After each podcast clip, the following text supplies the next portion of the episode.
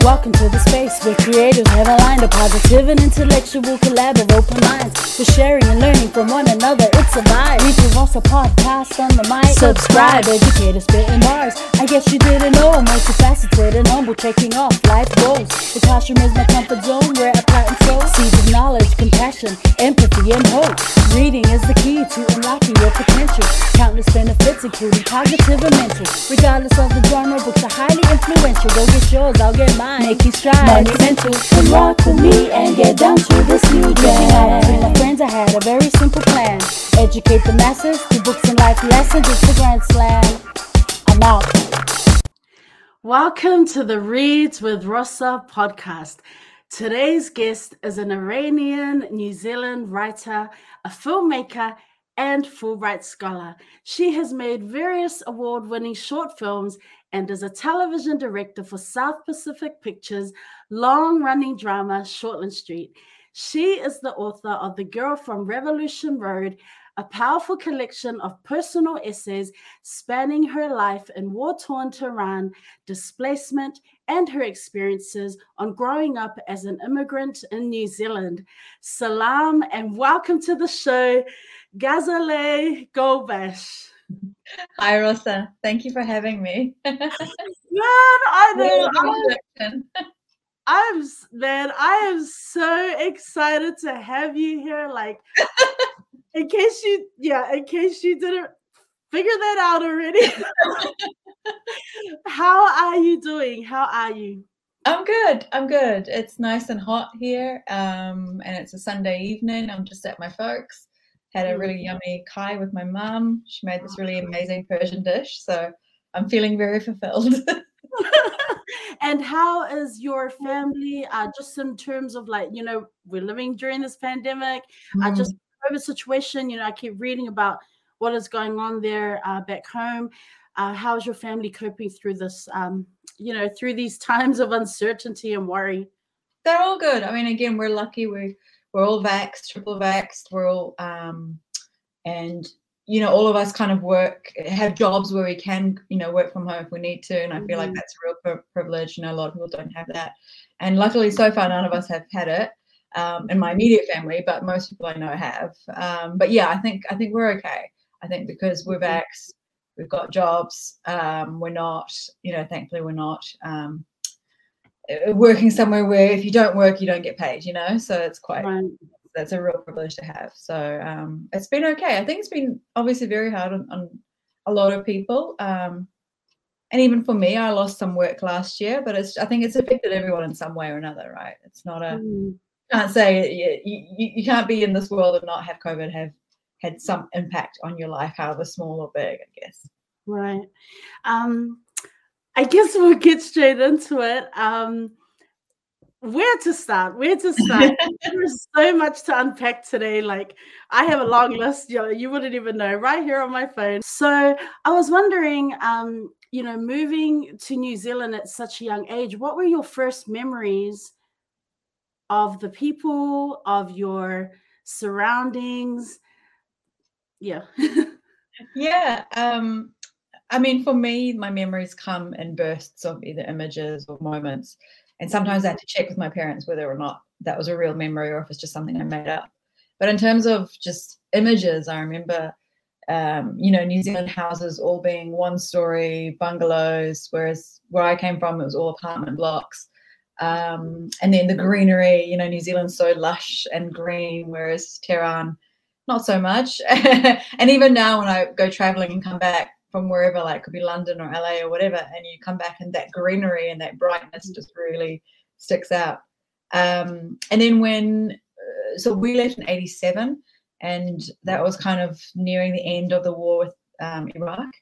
And so Tehran was one of the cities that was continually bombed. And so it was kind of the norm to have sandbags at your school. Mm-hmm. Um, and I remember coming here and thinking, why don't they have sandbags? It's really weird. Like, how come, like, to me, it was just the norm, you know, a normal thing to have. And I just remember that because obviously when I got older, I was like, oh, that's kind of a weird thought to have. Um, the, the normality is not to have sandbags. so um, little things like that. And that's kind of what I remember um, and then not knowing the language. And in my book, I do I, I kind of cover that quite a bit about this the challenges of trying to learn the language, make friends, um, deal with teachers who, who couldn't d- understand how to deal with kids who don't speak the language. Um, yeah, so I think those were the initial things I remember. Um, yeah. You know, this is the book she's talking about, everyone. This is the book. This is, I read this, you know, honestly, um, I I don't even remember how I came across like I know that after I found the book, that's when I connected with you. Yeah. But I I don't know if I read it somewhere or maybe saw it maybe on Twitter perhaps. Oh, interesting. And that's, and that's when I was just like, what? I've never read, you know, like I was so curious. I was like, wow, I've never read um you know the story of someone who was not a Pacific Islander, or do you yeah, know what I mean? We we know about our stories, you know, through our parents and their travels from the islands, and I was just like, I was so curious. So I had to get the book, and then when I read it, I was like, "Hey, I gotta like," and that's yeah, that's when I connected with, with you online. But you know, for everyone, the girl from Revolution Road, I mean, hello, the cover is amazing. It's so beautiful. Can you just talk a little bit about the cover before we get a little bit deeper into the book? Um, yeah. Yeah. Who whose artwork is this, or is this something that you came up with, or? Um, it's a combination. So when when I was writing the essays, um, I, initially I was going to call it the Shah uh, of Grey Lynn, which is the first story in the book. Um, mm. But I, with you know speaking with the publishers, I was like, that, that's quite specific. It's very Auckland centric. People might not know Grey Lynn, and and then um, one of the other essays is called The Girl from Revolution Road, which looks at um, some of the protesters in Iran, um, mm. some women protesters who protested against the mandatory um, hijab and they would take to the streets. Um, there was one girl in particular that I write about, and she um, stood on this busy street in Tehran, and it's the street was called Revolution Road. And she she took off her hijab and she went quite viral because people were taking photos and videos of her and she was known as the girl from Revolution Road. And so I called the chapter that and then we thought that would make a really cool title. Um, and the picture honestly was was just it was the um, the designer Megan who works with the publisher she mm. asked me what kind of book covers I liked I sent through some ideas and there was some with like there's actually a painting that was very similar to that. And I think she took that and, and came up with this, which was really wonderful. Um, and then everyone I showed was really loved it. So I was like, okay, so let's make this the cover. yeah, I mean, I know we shouldn't choose books, you know, based on the cover. I always do. I always do. I was like, I'm so guilty of that, you know. I always yeah. Students don't just judge it on the cover, but then I'm like, taking books on yeah. shelves based on the cover but yeah, I mean, so this, yeah, it's a collection of essays. Um, and there's it was there's something in here that really resonates with me um, not just because i'm a teacher now but because i was that student that you talk about um, i was you you know that brought back so many memories of teachers just not saying names correctly or not even making an effort you know it was about what made them comfortable um, and never about making the student comfortable. So I read that and I was like, oh my, you know, I hated, like, I really hated being the name because my last name starts with A. So I was always the first oh. in the class. So you can imagine a gymnasium packed full of, you know, students. And then I'm just sitting there like cringe, like so yeah.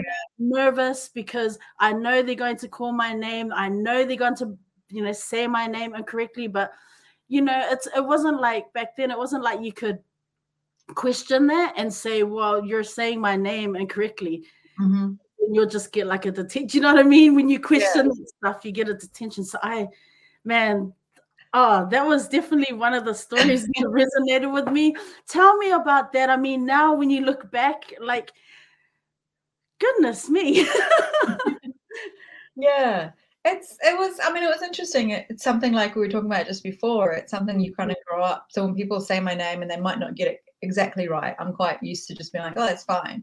It's i mean it is a hard name. I have a i have quite a hard name in, in the english language and even in farsi it's not that common um and i i personally like disclaimer here i have i sometimes have trouble saying some people's names that I've never heard of, you know, but I try. And the, and the thing is, you have to listen and really make it, it's a lot of effort, I guess, you know, and that's Mm. maybe why people don't try. But um, so in school, you know, it would be that moment when you, especially if you had a substitute teacher or if you started a new year and you'd be waiting for the roll call and you just, usually they would hesitate and there'd be a pause and you, you'd have to like jump in and be like, yeah, that's me sometimes you you get a bit cheeky and you'd wait let them suffer a little bit before jumping in. Sometimes they try and come up with weird names.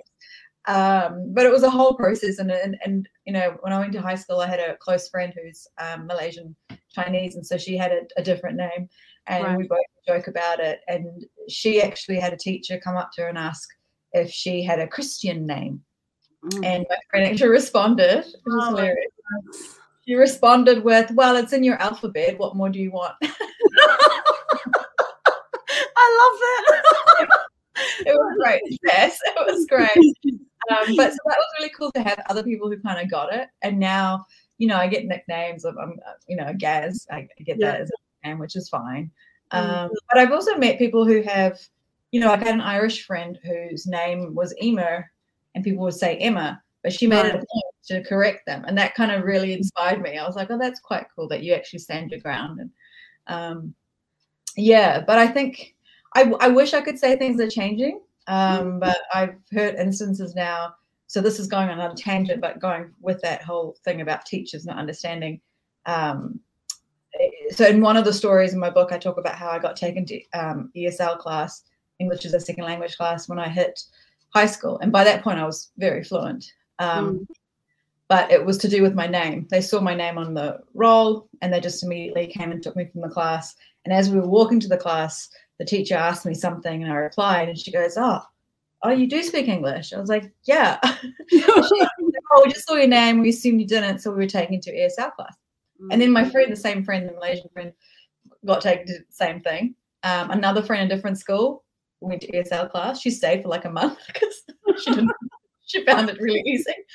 But you know, when this book came out, I had a um a, a person I know, and, and she's Iranian, but a lot younger than me. So I would say at least a decade younger. Right. Um, and her sister actually had some issues at school to the point where the teacher like locked her in the classroom as punishment because she didn't understand the language. Um, I had another friend whose um, son has just started school and she's um, got a Korean background but grew up here, and her husband is is Pakeha, New Zealander. And they put him in ESL class immediately. And the teacher's reasoning was because your mother was not born in New Zealand like that. And so she, oh, I mean, this is ridiculous. So she wrote an email to the principal and made a bit like, Mm. the fact that this is still happening, you know, Oh, and yes. it's that's what's it's not surprising, but it's frustrating that you know I joke about it from you know 20 years ago, but the fact that it's the incidents like that are still happening. So names are important. I guess that's my. Yes, I- I- absolutely names are i always say like you know when i go when i talk um when we're having faculty meetings i just say you know names are a part of our history it's a part Mhm. of our genealogy it's a part of the it's it's one layer of identity that our students bring to the classroom so when you're disregarding or even putting in effort or just acknowledging the importance of a student's name, you're basically saying, Well, I'm going to accept these certain layers of who you are and what you bring to the classroom, but I think I'm going to say your name however I want to say it. So it's just, yeah, you know, I read this, I read your stories about, you know, when you wrote about um having to look a certain way, uh, having to sound a certain way. And yeah it's it, it sadly i mean I, I can think of instances even now where you know where i work and it's just you know when people say oh you, you speak really good english. Oh that's great pronunciation. And it's like because you know we're really programmed to uh, to to respond to that real like societal norm says you should sound like this. Mm. you should uh, speak in this way uh, you should look like this or this is at least what is expected and it is sad you know like yes names are important um, but also you know acceptance of just the different layers that yeah. you know students bring with them uh, to the classroom, and we need to do better. Like, I mean, as i'm speaking as an educator, I honestly, man, I'm sure people at work just sick of me talk about all the time. I'm like, you, you know, because and you know, like you said with your Irish friend, and I want the same. Like if I'm saying someone else's name wrong, I want them to correct me. Yeah, and, me too. You know, it's just the respectful thing to do, right? It's exactly, yeah. And it's just practice. Once you practice it, you know it. You know, my friends can say my full name now. It's not, and it, it, it again, it's in it's in the language, it's in the um, alphabet. It's just practice, and it's it's a sign of respect, like you, you're saying. Yeah. Yeah, you know, um, in terms of identity and really trying to figure out who you were um, you know you arrive in new zealand you, you, and then you're you know you're at school then you're in high school and how difficult was it for you to balance um, home life um, you know in terms of cultural norms and and that you know language and then being at school which you know totally different you know how did how were you able to was that difficult to process? Was it did you find yourself at times kind of like oh i'm going to be more the person i am at school and less at home or i need to hold on to this at home. Oh but at school it's so different yeah.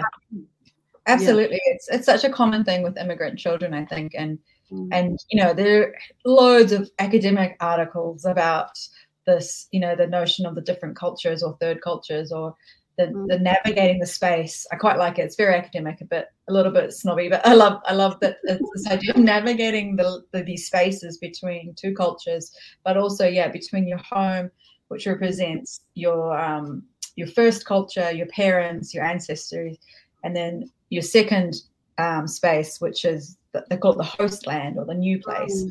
With um, you know, which you learn through school, and as immigrant children, I feel like pretty much everyone I know who was an immigrant child um, you are you're constantly navigating or, or, or, trying to go between the two sometimes mm. you're more in this one than you are in this one when, especially when you're younger i feel like because you want to be like everyone else um, anything that sets you apart is is a cause for concern so you know if you look different if your parents have accents. Which, by the way, I, I, read somewhere a beautiful quote about accents. Accents are just um, people speaking in a different way to you. Yes. And I thought that was a beautiful way to put it. Um, or like your name or, or something.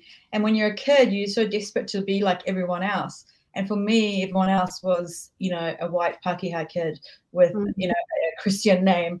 Um, and so it, when I was younger, I, I, I, hated the Iranian side. Um, mm but then when i became a teenager and you know when you're a teenager this individualism comes in and and also finding friends that were a bit more like me getting into the arts where it's cool to be different um, that's when i first started to really appreciate um, the other side of, of, mm. of my um, the other space um, and i began to learn more about that history as well i think that really helped whereas you know i'm not going to learn about iranian history in a new zealand education system right. which is fair enough because there's not a there's no real historical link between New Zealand and Iran. Um, but when I started doing my own research, and that was thanks to a really awesome history teacher actually in, in high school, um, I felt like I was starting to learn more about that side of of my culture and Iran as, as, as a place, as a geography, as, as a um, the history of it, the people, and everything. And, and so that kind of helped link me more to that side. And I think that was really important.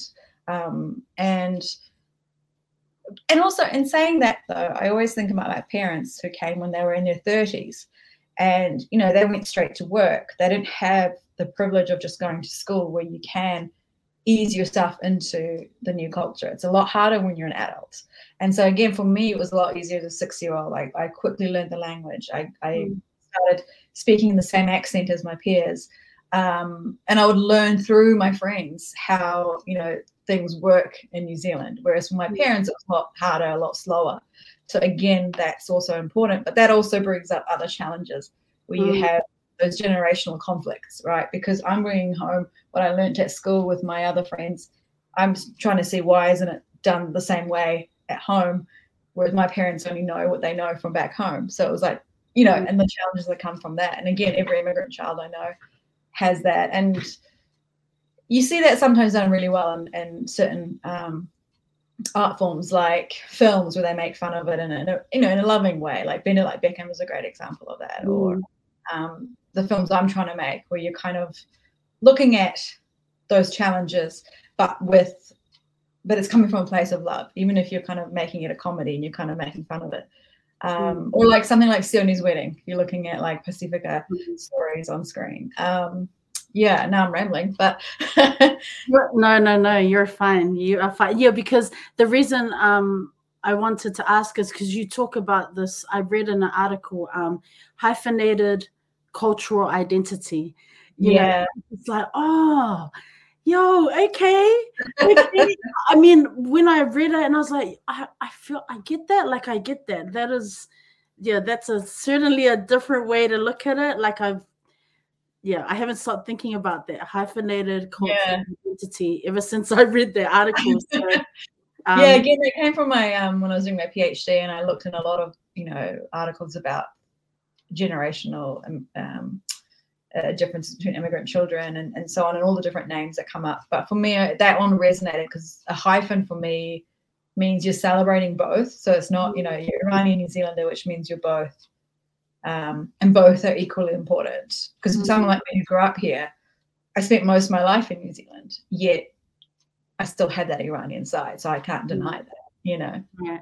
I quite enjoyed having that as a as a title or a or, or, or something that's a part of me. Um, some people disagree. Some people have other words that they like to use, and that's okay as well. It's up mm. to you, right?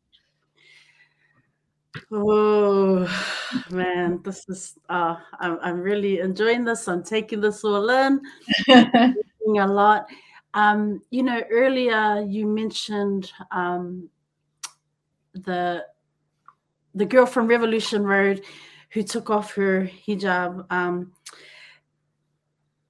I wanted to ask about this idea of um, you know the uh, you know Iranian woman, um, you know, that veil of oppression that you know you know how this miscon these ideas uh, these western ideas of you know the hijab being you like this veil mm-hmm. of oppression like how would you challenge that that these these western ideas yeah i mean the whole thing is is very complex and if you look at um the I guess the veil becomes uh, this weird visual motif about the Middle East because it's so visual, it's so um, immediate. You see it immediately. You you have mm-hmm. some you know um, some assumptions about it, and unfortunately, it's become this kind of logo. I, I, remember reading that in some article. It's become a logo for the Middle East, um, but it's so complex. Like even the different types of veils that they wear across the Middle East. Um, and Iran itself has its own complexities with it, its own complex histories with it because it became mandatory. Um, and for people, you know, even if you go, you have to wear it. It's part of the law. So obviously, there are huge numbers of the population who don't want to wear it, um, who aren't religious, who have no link to it. Um, but once it became an Islamic republic after the 79 revolution, it became part of the law. So when people leave Iran, you know, um, they're coming from a background where it was forced on them. People would get um, punished or thrown to jail for wearing it, and so you can imagine why the, you know certain people would have a mistrust or a hatred of it. Mm. Um, at the same time, though, when you look at it here, I don't, you know, we we can't say that every person who wears a hijab is oppressed or being made to wear it. Um, and that's something that took me a while to get used to as well because I came from that background where I just assumed everyone who wears it is being forced to wear it. Mm. But then obviously that's not true. And when you come to places like like New Zealand or in the UK, there are plenty of people wearing it because it's a choice. It's the way that they express their faith.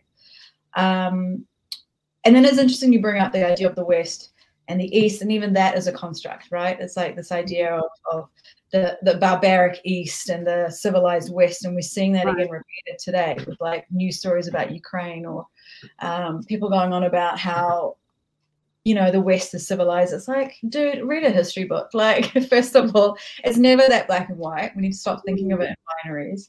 Um, but also it's like there were so many things that were made outside of europe you know that europe then took on. Like feminism is a great example. Feminism was around um, and and you know it, it, came to Europe later and it became mm. part of Europe's society, but it wasn't like it was never around other parts of the world. Um, and it just it irks me when people just think in black and white, you know. It's like it's like oh, we'll go to you know this place and it's not civilized because they, they don't look like us or they don't do the same thing as us. It's like, oh, come on! I thought we were past that. Like it's 2022. yeah, sadly, 2022. I mean, I feel like social media just has made it even worse. Like it just. Ah, yeah. Everyone has an opinion, and no one has to back it up with facts. That's the problem. Exactly. it's just you know like clickbait and that yeah. kind of stuff, right? It's just yeah. a, and saying that, I think it's also good because you get the opposite, right? You get like mm-hmm. wonderful shows like yours, or you get people who previously wouldn't have had a voice, like it would have only been journalists or mm-hmm. um, people with certain types of power that had access to things like that. So I think it's also important. We need to remember that too. Um, that social media does do good as well. It's like the two opposites, but it also does horrible things. um, so let um, just I know we're kind of like you know we're kind of I'm not gonna say we're all over the place, but it's just you know just ticking off things here and there. I want to um, go back to the book, the book of essays. What's really cool about this is that it's not. I mean. I love how you talk about the identity, cultural, the cultural aspects, the family, you know, your heritage, all of that. But I also like that there are other funny like stories in here you know about dating about that. Can you tell us a little bit more about how did you um yeah how did you decide? Because i know you're a writer and i'm guessing you have so many stories you could have put in here. So how did you narrow it down and decide this was it I it was a process of just writing as I went, and I was lucky. I had the first two stories, and I sent them to the publisher to begin with, and then I was doing my PhD at the same time. So I was kind of in that zone of just writing and thinking of all these different memories that I had. Um, but I ended up doing a lot of it in just four months um, because of, and also because of COVID, I, we, the deadline was like mm. approaching and I was at home. So I, I just was thinking about all these different things that irked me or got to me. And it was kind of part memoir. So I start off, you know, as a child and then we get to the dating things in my 20s and, and so on. And I love that you said that because for me, part of the reason I put in the last two chapters, which is, you know, about dating and about jobs, various jobs that I've done in my life, it was because I kind of wanted to veer away from just the identity um, focus, the the focus on ethnicity, the focus on Iranian, being Iranian and being displaced, because that sometimes can become burdensome. You know, the burden of representation is that a you're supposedly representing everyone in your group or community, which is never true but also b you can only write about that you can only write about being you know iranian or, or an immigrant and i just wanted to get away from that just to kind of a that i could to myself um, but b also i think it's important because you don't want to get just get pigeonholed into writing about that because like you were saying there's different layers to every person um, and for me i just wanted to kind of explore that other layer and have fun with it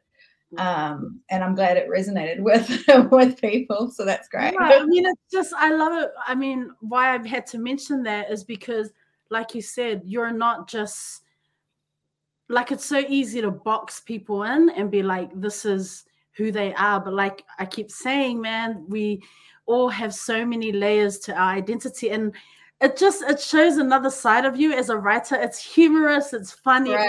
Like, like, this is because when I started, I was like, oh, this is oh, this is a bit intense. But then it's as not it, serious, yeah. no, but then as it went on, I was like, hey, okay, that was totally unexpected.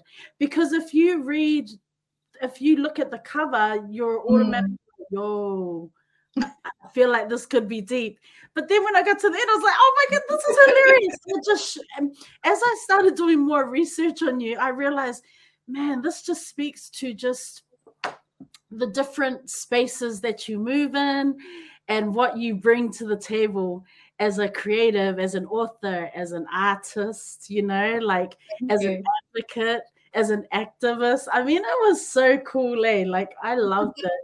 Um, well, I think also because I wrote those last two chapters in lockdown, so maybe I was just like, a pandemic. I want to write something more lighthearted and not depressing because we're already depressed. you know. At that stage, you were like, I'm over it, right? No hold back. yeah. you know, um, you went back with your family, you went back to uh, Iran uh, when you were 13, I think. Uh, what was that like to, you know, you had been away for a while and then to go back? Oh my gosh, was that culture shock? Was it culture it was. shock hard? It was culture shock, but also it was weird to see your cousins who you hadn't literally hadn't seen mm. for at least 10 12 years you know and, and i have a lot of first cousins um typical like typical brand lots of lots of first cousins. And um it was very cool because i finally got to hang out with them and and um probably meet them you know because when i left we were all under 10 um mm. so you know you barely remembered like i remember hanging out and we'd always you know whenever there were family get-togethers all the kids would go off in a room and have get play games. And then it was cool to then be at an age where i would remember it. Um I didn't like it. Um, it wasn't like, you know, for me, when we went, we just stayed in Tehran, we just visited people. So it was a lot of visiting people that I didn't remember. It was having to wear a hijab and not mm. going anywhere fun for me. Um, whereas when I went back by myself about 10 years ago, so I was now, you know, my late 20s, um, I got to do a bit more sightseeing and I knew a bit more about the history of the place. And it was very cool. And I, you know, I had some cousins who were still there and I got to hang out with them and they're adults now and they had their own groups of friends. So we'd go to parties, we'd go hang out, you know, so it was a very different vibe to when I went when I was a kid. Um, and I think like the city itself changed as well. You know, it's getting, it's still corrupt. It's still, um, you know, a dictatorship, an autocratic dictatorship, but it, it feels a bit more relaxed since the 80s. Like the 80s was like the re- the time when it was really strict. It was just depressing. If you know there was a war going on, but I think since the 80s and 90s, it's definitely relaxed a bit more in terms of the everyday privileged people who who can live well. I got I got to emphasize that because again, like any other big city, there are you know different classes of people, and and I was lucky that my cousins are all pretty much middle to upper class. So hanging out with them was a joy and it was a very different experience to I'm sure what it would be like if it was a different group. Mm. Um, yeah. You know, um, homeland, when you think, um, I asked this question because it's something that, you know, as being Samoan, I, I think I often, you know, um, growing up in the diaspora and I was wondering what it's like for you because this idea of a homeland. Um, you know, you'll see on social media a lot. There's always a lot of beef. that sounds crazy. a, a, lot of back and forth. A lot of back and forth between those who live in the homeland, um, you know, grew up there, and then those. I feel like they're just like always looking down on those of us that live in the diaspora. Yeah. Um, but yet you know, growing up in New Zealand and Auckland, you know, we have we, the church was our village. You know, we grew up um, learning the language at home. That was my first language. We only spoke English at school. You know, we grew up with wow. the culture, all those cultural practices and um, church stuff that was just embedded and taught to us like hard, you know, by our parents. And so there's always this kind of back and forth between what is our you know where we belong in terms of the homeland because when we're there we're kind of like we're never good enough i guess is what i'm saying and i was wondering when you think about your homeland um you know we have aotearoa but then also back home uh, you know in your motherland like what how do you look at that in terms of the motherland and mm-hmm. where do you place yourself i guess where do you are you a bit of both? Are you because you like you've said you grew up more? Uh, most of your life has been in Aotearoa. Mm. Um, your thoughts on that? well, it's a great question, and it's it's a topic that I've been looking at personally, but also in my work since I began. um, and the reason I went back to Iran that time was I was doing my master's in documentary, and I thought I'd just take a little camera with me and go back. And it was this idea of going back to your home homeland and what it would be like and you know i filmed myself. It was it was also it was very you know self-absorbed the whole thing because it was all about me. But the idea was would i feel like it's my homeland? Would i have this like epiphany when i got there? And i didn't. And a part of me knew i wouldn't but a part of me was wondering you know because you you read about how important homeland is. People go back and they have these amazing connections, and I just didn't have it, and I felt quite stink. I was like, damn it. Um, so growing up here, you know you're different. You get treated right. different. You're aware of that. But it was funny to also be different back there. Like you're saying, I'm a child of the diaspora. I'm not a child of Iran. Full stop. Mm. People knew I was I was from um, somewhere else that I grew up somewhere else, just from the way I spoke Farsi, the way I looked, even, you know. Mm. Um, and that really made me think. And, and I think, again, it comes back to why I like that idea of hybridity is this idea that, yes, that's my, you know, ancestral homeland, but also I feel like I, am more connected here because my memories are here. Um, and so I, I, think, again, it's that kind of going back and forth, kind of there and here. Um, I definitely feel more connected to Aotearoa because I grew up here. Um, but then a part of me is also like, you can't deny the connection you have to mm. to your homeland. And and the in the doco, I would interview people like my cousins who, like me, grew up elsewhere, and then my grandma who was just like astounded that I would say my homeland is anywhere else. She was like, "Well, it's here. Obviously, it's here. Like, here. Of course, it's here. What are you talking about?" Um, so, um, but it's interesting. I think when you talk about that, again, it comes with that burden of representation. And it's when I wrote the book, I really didn't want to write about Iran as much. I mm. wrote, you know, the, a basic overview, which is like the history, you know, a very basic history of it and, and so on, mm. just for context. But I didn't want to write myself in Iran because that's not, there's no authenticity there. Mm. Like, I did not grow up there. I can't speak for anyone who grew up there.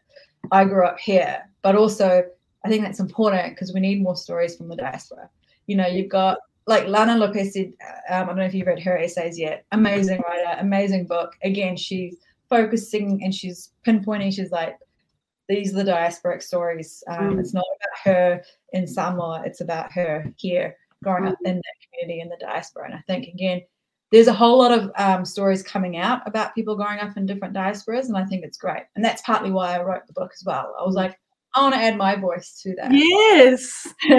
yes and like man you know why not?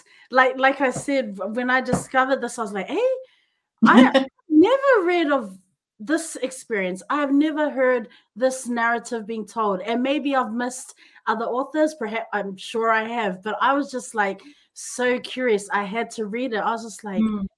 because i i remember you know students who were um from Iran. Like I remember, mm. but I don't feel like I ever knew their stories really. So then to read your your narrative, I was like, hey, so that was cool. And like you said, yeah. yes, you know, we need to be telling these stories. Um, there need to be more of you. Maybe there's a community of you. I don't know. more uh, stories coming from um, because it just it will resonate with someone, even if it's one person. Um, that's still important. Yeah. It still needs to be told. Oh, you know, um, you're a Fulbright scholar. I mean, you did some. You were, um, you was part of that when you went to the Sundance Institute. Sundance? Yes, so I was in. Um, I got the Fulbright in in 2011, and I went to LA in 2012 to start a, a master's in film at the University of Southern California. Um, and while I was there, because over there, you know, doing an internship is just part of the, the thing, um, I got an internship at Sundance, which um, is based in LA. Their headquarters are LA. So it was really cool when I was in the documentary department reviewing works in progress. Um, it was great fun. And I think America is great in that it gives you opportunities because there's so many opportunities. You know, they have the resources. You also don't have to prove yourself like overprove yourself, which I feel like you sometimes have to do in here because yeah. again, there's not enough resources. So you really have to be like overqualified sometimes yeah. to get yeah. something. Because there, they're willing to take a risk. Mm. Um, I felt that with Sundance. Were, I was just like, oh my god, I get to choose which films we, you know, uh, think are great enough to go to the committee, who then decide who gets the funding. So it was quite cool. Oh man! Again, I think there's more people, there's more money, there's more resources sadly we're a small country here so and is that like was that the first point where you were like yo filmmaking i could i i love it. Or was it before that? Do you know what I mean? Like at what point? That, yeah, it was definitely before that. I think for me, I'd always wanted to be in film. To begin with, it was acting. Um, and I kind of faffed around with that a bit in my 20s. And mm. then I think when I was kind of disappointed with you just didn't, you know, you just didn't have so much control over your work as an actor. You're literally waiting for someone to give you a role or so forth. And and at that time, you know, things have changed a lot, thankfully. But at that time it was very hard to get anything as a woman of color. Um, mm. particularly in Aotearoa, there was just no work. There was no big productions coming here, you know. And so I was just like, um, maybe I'll write my own work, and that's kind of what started me on that track. And did the MA, started in doco, and I was like, actually, I quite like, you know, directing. It's terrifying, but I think I need to do it again because there's not enough women, women of color directing. Um, I still, I'm still terrified of directing, even though I'm doing a lot more of it now. But part of the drive is because I'm like, I need to do this for my sisters. I need to, I need to. amazing.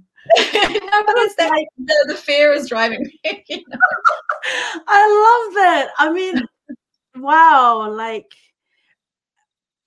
so on that uh, on that i wanted mm-hmm. to um you know you are moving in spaces. Like when we think about film and tv indus- industry i mean i i don't know much about it just from what i've read but you know these spaces traditionally i guess like according to what i've read they're, they're they're dominated by like men and like white men. And i was wondering about what your experiences have been like. I know that um you know yeah i know you're like i love your advocacy for women you know for the sisterhood you know and all that you know representation and voices uh, amplifying you know fem- um, women you know in that space. But what um yeah what have your experiences generally been like? Um is it changing? Uh, is there space for more movement in terms of hierarchy and a voice at the table? Or I don't I know. Think you, I think you're pretty much saying it. I think it's de- definitely changed drastically in the last 10 mm. years. Um, to the point where people are now like, oh my God, like the, the word diverse has become a punching, you know, joke. And I'm like, I get it, but I'm also like, you do not remember what it was like before. It was atrocious. It was very, you know, you watch anything from the 90s, for example, and and it's very much this the, the, specific demographic, but also the people making it. And I think we're definitely changing. We're not, you know, we still got a long way to go because the people, the gatekeepers at the top are still that demographic. Mm-hmm. Those people need to change, like the people on the boards, the people on the board of the film, film commission, the people making the choices of who gets funding in like New Zealand on air or or or you know I'm pinpointing those in and those guys are you know doing a lot in order to to help facilitate this change but I think that's where we need to see representation as well not just on front of the screen or or even behind it which is great as well but I think you know the board members the CEOs that kind of deal I think that's still pretty much in the past and that's something that needs to change um, and I think it's great that people are now wanting more authenticity. You know, we've all grown up watching films where you see your culture reflected back to you as this ridiculous um, mm. fiction that, that, that has no relevance in reality. like I remember watching some film and it was meant to be a bunch of Iranians talking, but they weren't even talking Farsi. It was like gibberish, and you're just like, what's happening? Um, so it, yes, and people, you know, writing, people creating. Um, films about themselves, about their communities, which comes from an authentic place. Mm. Um, and that's, I think, been happening, and that's really cool to see. Um, I also think the younger generation, I'm making myself sound old, but the younger generation, like the people who are like 10 or so years younger than me, are really not just fighting for that, but they're standing strong. Like they won't take shit. and I think that's awesome. Whereas I we had to kind of we just didn't have the strength and numbers to kind of fight that as, as much as they are. I feel like they're just like, no, I'm not doing this role because um, it's not it, it's a cliche or it's a stereotype or, or I hate how you portrayed this person and that's not real. And I kind of I love that. Um, so I'm, I, am hopeful. I'm hopeful for the future. I'm hoping it's not just a window that will be shut anytime soon. I hope it's actual um, actual change. So mm. hopefully, yeah. Um, that takes us right to my next question. Um, can you tell us a little bit about uh, This Is Us, which is a short docu series that you, um, yeah, um, can you tell us about Yeah. that? It's such a powerful, uh, yeah, very powerful uh, series. Thank you. Yeah, it was um so RNZ put out a um RFP, which is a request for proposals from filmmakers um who wanted to create something around the commemorations of the mosque attacks a year later. So the Christchurch mo- mosque attacks in 2019, and in 2020 they wanted to release a series of um, projects that commemorated the Muslim community in particular. Um, so we, uh, me being um, myself and my PhD supervisor, who's also a filmmaker, Shuchi Kothari, who's an amazing woman, um, we came up with this idea of doing a series of digital stories, three minutes long, um, where we um, look at a, a different person from the Muslim community, but they're basically talking about something they love doing, something simple.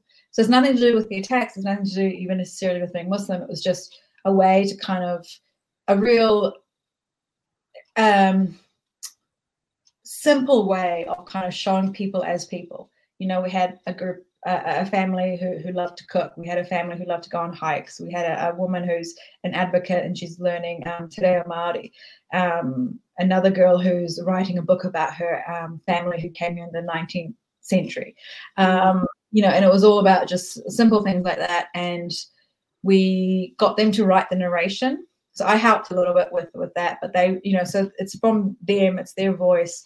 We just put it together, and we would film it and we put it together. Um, and it was quite beautifully done. I had a we had an all woman crew, which was awesome, mainly POC, which was really cool.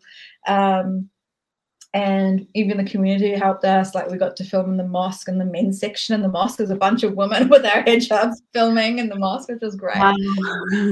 Um, and it was yeah, it was lovely. It was one of the best teams I've ever worked with and the reception to it was great. Initially, we had a lot of backlash from trolls, internet trolls, um, which was a little surprising, and, and maybe that's me being naive, but I think because it was only a year later, it was almost like people were like, "Oh, are we over this yet?" And you're just like, "Wow, we'll Mm. actually think that." Or anything again, we had an image of a woman in a hijab and the words "This is us." Mm. that very controversial, and I think I mentioned that in the book. Um, and it proved the whole point that we were trying to make with the series that Mm. um, this is us. This this community is part of us, um, and and we can't continually say things like they, them and us or this dichotomy of them and us should not exist because then you're you are saying that these people are not the same Mm. as you. Um, yeah, so it was it was great. Um, otherwise, it was great, and um, a lot of people have have enjoyed it. And, and like I said, it was really cool meeting the people there and the team that we work with. So I was very happy to have had the chance to do that. Mm. You know, um, in terms of creative process, um, where do you? Is it just is it telling um, real stories? Like, is that kind of uh, what you enjoy doing? Um, you know, are you inspired by your surroundings, people that you um, meet? You know, where does what is your creative process uh, just in terms of writing um, you know whether it be stories for a book or upcoming projects or even film like um, yeah where do you get the inspiration from or what is your what steps do you do you take It's funny, I just get them from anywhere. I think um, w- when I was younger, I would write stuff that kind of reflected what I was watching, and then it took a teacher again, them you know, amazing teachers, um, who who was like, "Why don't you write about your own background? Why don't you write about something to do with you know being an Iranian?" And that really set me off on on on that track of looking at um, my history, the you know, and then the Iranian culture, and then that kind of led into a couple of projects that I'm working on, you know, that center Iranian characters who grew up in New Zealand. Like I have a feature that's looking at two Iranian women who grew up in New Zealand. They go on a road trip. It's like a coming of age comedy.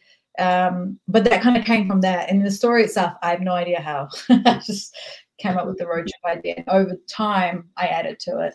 I think inspiration, the idea, I remember reading the idea of inspiration is, is not something that can just suddenly come. Mm, Um, usually you might have an idea that you don't understand where you got it from. It'll be from something like, you know, I have to go and be in the world for me to kind of think of an idea. Like I have to be I know, watching a movie, reading. Reading is really good for that. Mm. Um, mm. If I just stayed in my room in a vacuum and just, I don't think I would ever come up with any ideas. or being mm. amongst people, like sometimes it's a story that someone tells me about something. Mm. I'm like, oh my god, that would make a great idea. Um, and then the hard work is then coming up with um, writing that idea down and adding to it. That's when the hard stuff comes in. And that's where I think you have to be regimented and you have to sit at your laptop for however many hours a day. And, and you know, that's the work. Um, but I get a real joy out of it. And again, I read somewhere someone saying no one loves writing. I think no one actually loves the process of it. But when you've written something and you're really proud of it and you're excited about it, then that means you're a writer. Like that's the passion there your passion isn't from the actual process the passion is once you've done it the feeling you have and i think that's how i that's where i fit because um, nothing's worse than looking at a blank page right we all know that you know um, what's something valuable that your parents have taught you like or you know when you were growing up what was that one thing that they always reminded you i think my parents were very supportive of um, being ambitious and I mean that in a good way, like not ambitious in a, in a crazy way, but but they were always like, you know, you're better than you think you are. You know, you can strive for the best. Yeah, go do your PhD, of course. Why wouldn't you? You know, there was no um, element of um, no, this is you're not, this isn't you, or you can't do this. Like, yes, there was obviously like worries, especially when I want to be an actor, but that's quite, you know, that's a normal reaction, I think. Um, and maybe that comes again from the, the immigrant background of, of coming to a place where you're literally starting anew um, and therefore in, in some ways a lot of possibilities are also there and i think that's what they kind of gave me um, and my dad in particular because he had two daughters he taught me a lot of things that i think most dads would not teach their daughters like about cars and he's an engineer like all it, bless them because i it just goes one ear out the other because i just don't know how any of that works but um, and just learning how to yeah be independent i think that's the other important one is, is, learning how to be independent as a person without relying too much on other people. Learning how to like fix your you know change a tire or make a really good dinner, you know so all the important things i think that's something important to cast on so you know i this is a question that i ask all the guests um, this idea of self-care um, you know because it's so easy to get caught up in being busy, busy, busy, and uh, doing things for others. But how do you, uh, what do you do to take time out and kind of disconnect and kind of treat yourself and take care of you? Yeah, that's a good question. Um, for me, I've been learning a lot about that kind of stuff. Um, and I love the idea that being productive is not necessarily the most important thing in the world. That's something that you know, a capitalist society has been um, telling us, and ingra- it's been ingrained in our minds. Um, I don't think we always have to be productive. Um, that's that number one. And I think taking time for yourself is important. I need it. I know I always need it because I tend to then recoup. If I'm going, I burn out, and nothing good comes out of a burnout. Hmm. Um, I'm very good at taking time off, mainly because I work, I'm a freelancer, so I work weird hours and I might go hard out for four weeks and then take a month off. Like, and I quite enjoy that. There's a part of me that's always done that. And I think I'm just used to it, but I also enjoy that more than just, you know, Monday to Friday nonstop. I just don't think I'm that kind of personality. Um, but that also means I have to make up my own time and schedule. But I always schedule in some me time. Um, and you know, turning, especially because you're always full of, you know, you've always got something in your mind. And if you're someone right. has different projects, you feel like you can't shut off. So I always mm-hmm. find things to shut off. Like I'll watch something, like I call it fluff TV. It's TV that I watched before, like a sitcom, you know, where you don't have to think. It's not depressing. Um, and saying that, I do also want to say something that I learned over time with therapy, and that when you when you do feel down, you should always sit with it. You know allow it allow yourself to be sad about it allow yourself to be you know depressed or whatever because if you don't you're kind of repressing that. And i think sitting with it acknowledging it is important because normally you feel you know and normally if it's just an everyday thing you will feel better in the long run. You'll you'll kind of move on. Um, and that's i think linked to mindfulness, which I won't go into, but mindfulness I, I find super fascinating. It's hard, it's hard as, but I'm trying to learn to, to bring that more into my life. So maybe that's something I need to focus on this year. I needed to hear that. I mean, I mean it just it's just, it's just some timely reminders. So thank you. Yeah. Thank you so much. You have no idea. um, you know, last year you were part of the Auckland Writers Festival. You were it was a sold out session for you. what was that experience like? I it's mean, terrifying. Wow. Not terrifying. I the first ever writers festival I did was in Christchurch, and mm. that was quite terrifying because it was the first one, but it was also with another person.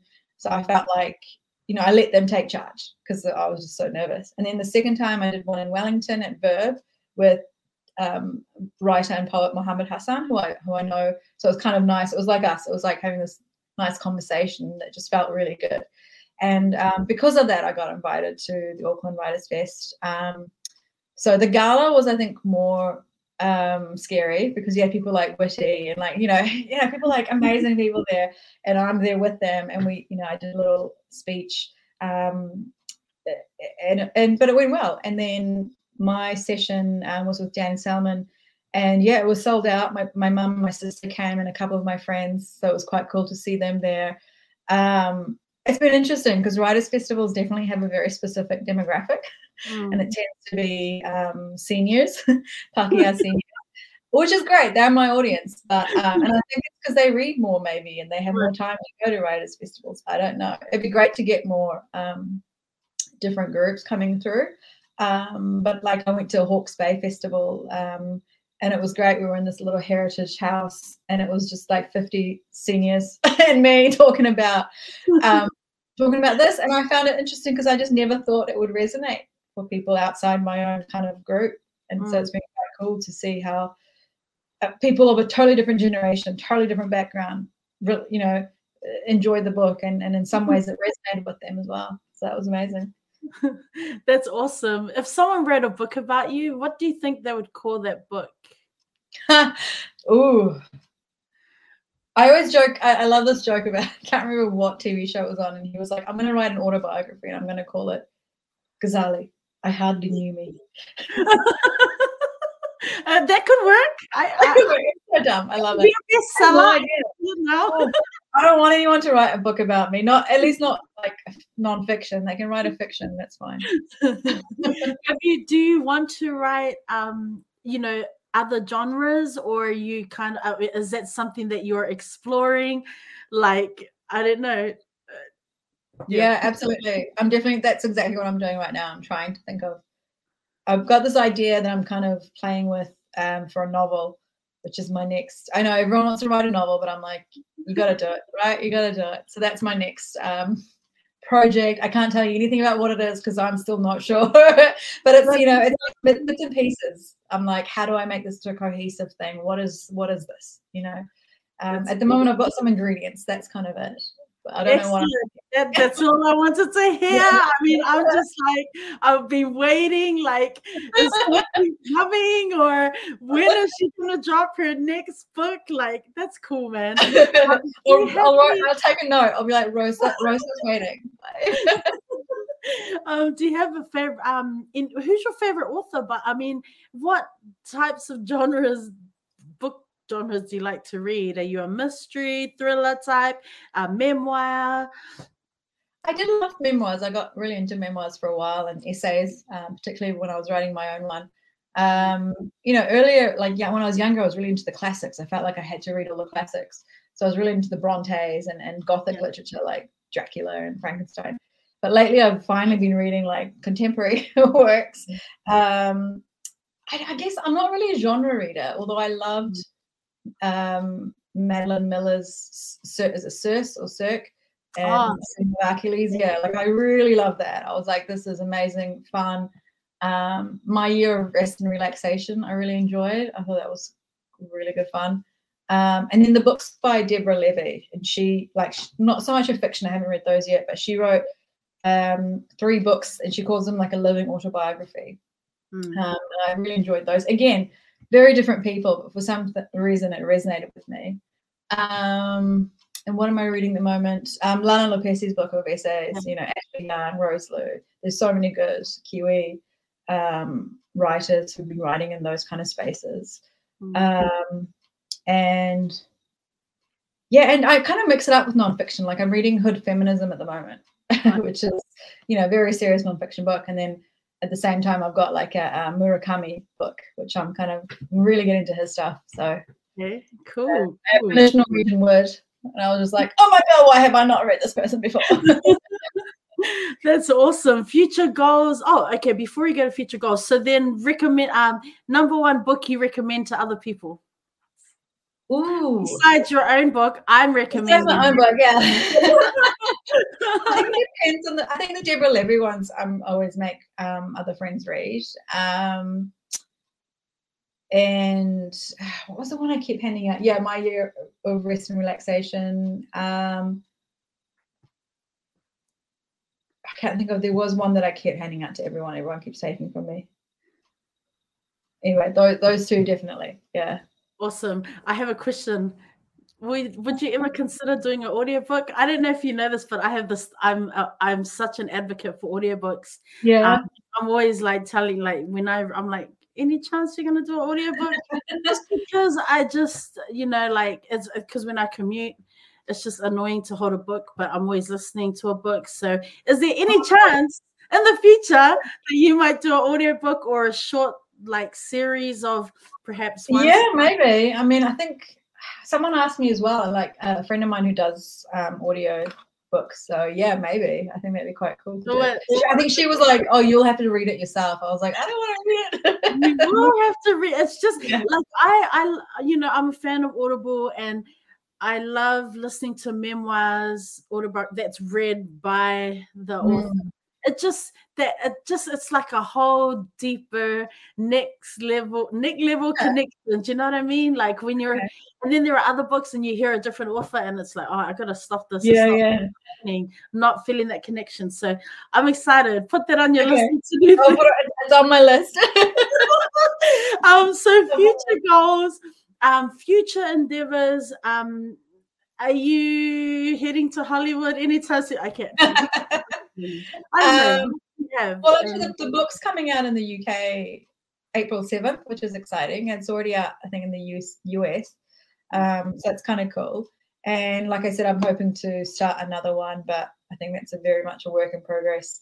Hmm. Mainly because I'm, I've got a lot of film and TV stuff coming up. So with Shorty and then um, my own feature film, and we just wrapped on an anthology film um, where it was eight, uh, sorry, eleven different Pan Asian women, um, and we each did eight stories, and it's all part of a um, the idea of home, and, and, and it's called Kainga, which is home um, in Māori, and so that's coming out soon, which will be really exciting. Um, yeah, it's always like five different projects on the go because half the time, you know, you either got to wait 10 years for it to actually like you know um, start work on it or it, it, you have to drop it. Like it's that kind of thing. You have like five different things development and um, yeah i'm excited i think there'll be heaps happening this year um, and yeah i just need to sit down and start writing that's my my thing i think that is so cool. I have to I have to ask because I know that there there are people who follow this who are fans of Shortland Street. and and I mean, sadly, I mean, I haven't watched it in so long, so I, you know, I I'm not gonna lie and say I'm a huge fan because I'm, yeah. I'm asking for these other people. It's okay. What's it like? It's very fun. it's a lot of work.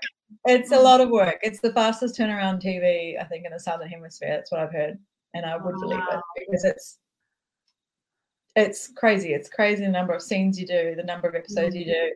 It's a machine. There's a whole process.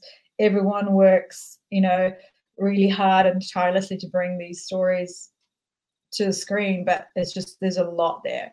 Um, but it's also a great place to work, particularly um, if you're new. I feel like it's like almost a training ground for a lot of people as well.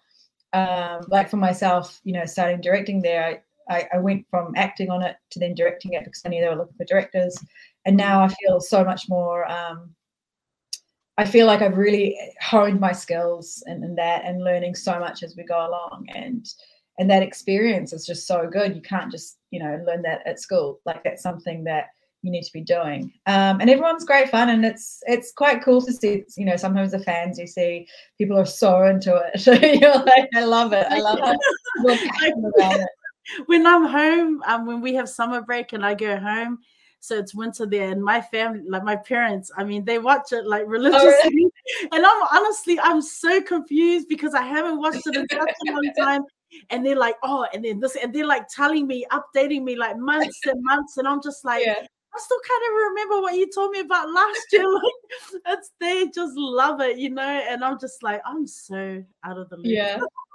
it's great. It's going to great places. Like their whole thing has been to diversify um, the people on screen and behind the screen, mm. um, not just with ethnicity, but in terms of gender and sexuality. Like they're really kind of um, making sure that the, the people who are telling the stories and making the stories are re- trying to represent as much of Aotearoa as they can, which is great because not every place is doing that. And I think that's why I'm quite proud to be a part of that. That's so cool. Um, yeah. so, um, you know, before we uh, wrap up the podcast, I mean, I feel like we could talk for hours and hours. But we I need to bring out a bottle of wine. We can sit here. and crackers. Oh, I am, man, uh, I will be smiling all week. This has been an amazing experience. Like, it has been such an honor to have you on the podcast. I know we've been trying to make this happen, and I I appreciate it. You know, everyone that comes on the show is super busy, so just the fact that you're like here, you know, I'm giving up an hour or a bit of my time, like that means so much to me, and man it's such an honor. I really just wanted to wish you all the best um Thank you. you know for for the rest of this year. Um we're still only in april. Um yeah, just with future projects and buy this book, fam. it's on ebook. Buy this book. You will not regret it. You will not be disappointed. Um, I'll put this on blast. But um, thank you. Yeah, you've been such a good support. Of course. Um, yeah, yeah. um, you know, just everything that's happening this year, whatever that is. Um, as you've mentioned, some projects. You've got the book um still in the works yeah, just wishing you all the best and um, you know, just go hard. Just keep being an advocate and um, you know, keep amplifying, you know, BIPOC voices, people of color, women, you know. Oh, I love your work and yeah, I'm such a fan. so you and you too. Um, and you too. I can't wait to see who else you bring on the show. It's awesome. It's amazing what you're doing. Yay, thank you. And I guess just before we go, just want to hand it to you just to um, share some final words of encouragement, you know, just for our listeners and viewers. Um, you know, yeah, inspire us. oh, I guess I'll, I'm going to say something I always told my students when they'd be like, oh, I want to get, you know, I want to pass this class. I'm like, just do the work. Mm-hmm. You want to get a B, you want to get a C, do the work. That's all it is. And that's half the battle is just doing the work if you can, you know. Um, do the work, find people who support you, and you're never too old. Like you're not as old as you think you are. That's what I always say. Every time I was like turning 30, I was like, oh my God, my life is over. No. you're never you're never as old as you think um, to do what you want to do. So that's my words of encouragement.